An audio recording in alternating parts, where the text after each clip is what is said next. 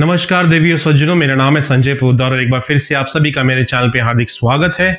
आज मैं जिस विषय पे बोलने वाला हूँ, बहुत ही सीरियस और बहुत ही पेचीदा विषय है।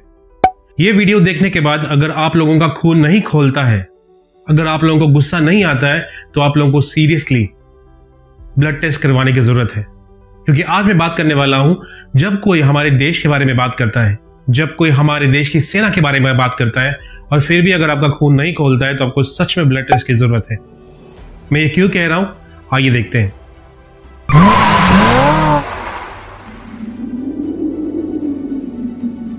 जैसा कि आप सबको पता है कि जून 15 की रात को एल ए सी पी यानी लाइन ऑफ़ एक्चुअल कंट्रोल पे इंडिया और चाइना के बीच में क्या हुआ? दोनों सेना में झड़प हुई हम, हमारे 20 जवान शहीद हुए। ये हो सकता है कि कुछ लोगों के लिए एक नॉर्मल सी बात हो एक नॉर्मल सी न्यूज़ हो। लेकिन कुछ लोगों के लिए ये पूरी ज़िंदगी चेंज कर सकती है, ज़िंदगी बदल सकती है। आप खुद को उनकी जगह रख के देखिए जो हमारे सैनिक शहीद हुए हैं, उनकी फैमिली के बारे में सोचिए। सोचिए कभी उनके छोटे बच्चों के बारे में, सोचिए कभी इस बूढ़े बाप के बारे में जिसने अपना बेटा खो दिया। सोचिए कभी उस छोटे बेटे के बारे में जिसने अपना पिता का साया खो दिया। और सोचिए उस बीवी के बारे में जिसने अपना सब कुछ खो दिया है।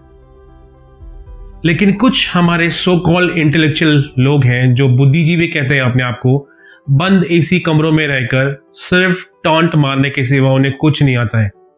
उनमें इतनी भी हिम्मत नहीं है कि सामने आकर कहे, वो बस अपनी उंगलियाँ चलाते हैं सोशल मीडिया पे ट्वीट करते हैं और टोंट मारते हैं। और मैं ये चीज़ उन बुद्धिजीवियों से ज़रूर पूछना चाहता हूँ कि जरा सोच के देखिए कि जब आपके परिवार का कोई सेना में जाता है और अगर शहीद होता है तो फिर आप पे क्या बीतेगी? तब देखता हूँ मैं कि आप ये कमेंट्स कर पाते हैं या नहीं। दोस्तों, मैं डिटेल में थोड़ा सा बात करने वाला हूँ कि विकिन बुद्धिजीवियों ने क्या कमेंट्स किए हैं। जरा इन जनाब को देखिए और इनका स्टेटमेंट देखिए। कभी कभी ये लोग मोदी विरोध में ये भूल जाते हैं कि जाने अनजाने ये अपने देश का और अपने सेना का विरोध कर रहे हैं।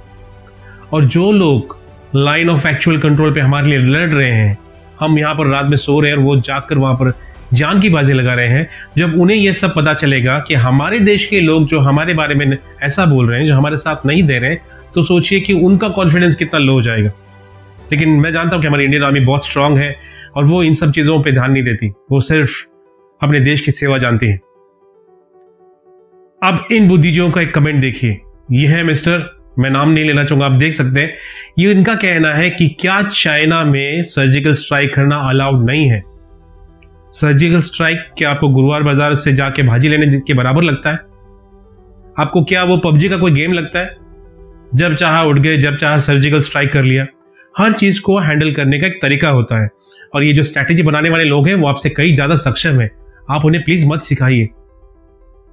आप इस देश में रहते हैं, इस देश के बारे में पॉजिटिव सोचिए और लोगों का मनोबल बढ़ाइए। अगर आप ये नहीं कर सकते तो please keep shut your mouth राजनीति हर देश में होती है। लेकिन राजनीति का यह मतलब नहीं होता कि आप अपने देश को ही बुरा भला कहें। आप देश की उस सेना को बुरा भला कहें जो आपके लिए जान देने को तैयार है। मैं सिर्फ़ यही कहना चाहता हूँ कि जो बुद्धिजीवी ये बात करते हैं, आप बुद्धिजीवी नहीं है।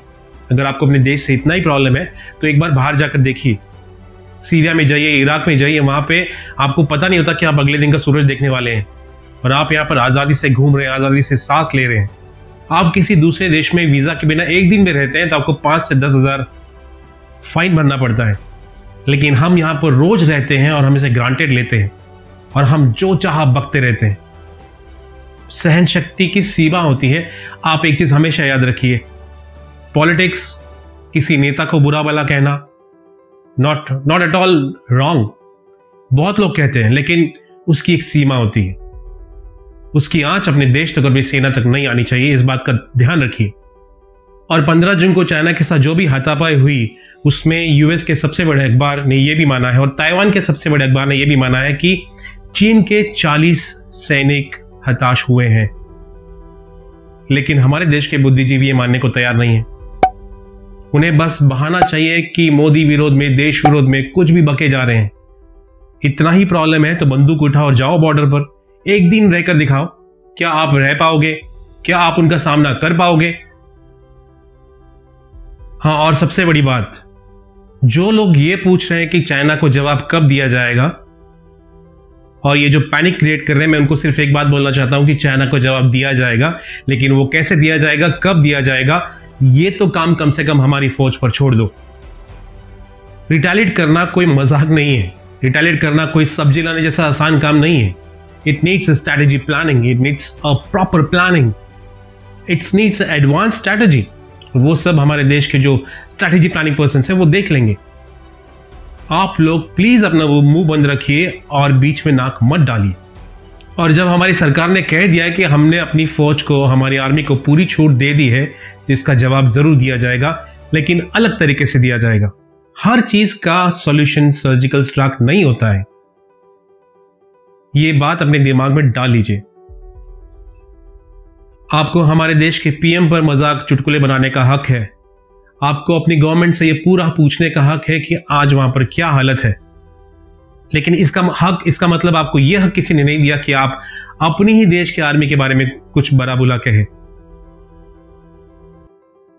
आपको यह हक किसी ने नहीं दिया कि आप अपने ही देश के बारे में कुछ बोले। जरा जाकर देखिए जापान में क्या होता है। जरा जाकर देखिए कि यूएस में क्या होता है। They love this world we as American we as Japanese उनके लिए देश सबसे पहले होता है। और यही प्रॉब्लम है हमारे देश में कि हमारे देश में देश सबसे लास्ट में होता है। हम जातिवाद, हम सरनेम्स हम अपने कास्ट हम अपने समाज के बीच में ही ऐसे फंसे हुए कि देश हमारे लिए सबसे लास्ट में है। और ये हमारी इंडियन आर्मी जिसके लिए देश सबसे पहले है, उसके बारे में आपको बड़ा बोला कहने की कोई ज़रूरत नहीं और उसका कोई हक नहीं है। एंड यू नो व्हाट हमारे देश का सबसे बड़ा प्रॉब्लम यह है कि हम हर चीज़ को ग्रांटेड ले लेते हैं। कोई जवान हमारा शहीद होता है तो हम उससे ग्रांटेड ले लेते हैं। हम सोचते कि तो उनका काम है। अगर आप ऐसा सोचते तो एम रियली सॉरी ये उनका काम नहीं है। वो हमारे लिए बॉर्डर पर है। हमारी सुरक्षा के लिए ताकि हम आराम से सो सकें। हमारा इतना तो हक बनता है कि हम एटलीस्ट उनका मनोबल बढ़ाएँ। हम उनका साथ दें।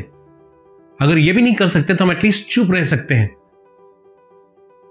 मैं सिर्फ़ आप लोगों से ये कहना चाहूँगा कि we have one of the best army in the world we have to treasure it we have to feel proud about it और मुझे अफसोस है कि मुझे बताना पड़ रहा है। एक दिन के लिए आप वहाँ पर जाकर देखिए माइनस फोर्टी फाइव डिग्री में रह के देखिए, जहाँ पे बंदूकों को गर्म पानी में रखना पड़ता है। आप एक दिन भी नहीं निकाल पाएँगे। इतना बड़ा सेक्रीफाइस अगर वो लोग हमारे लिए कर सकते हैं तो boss you at least keep your mouth shut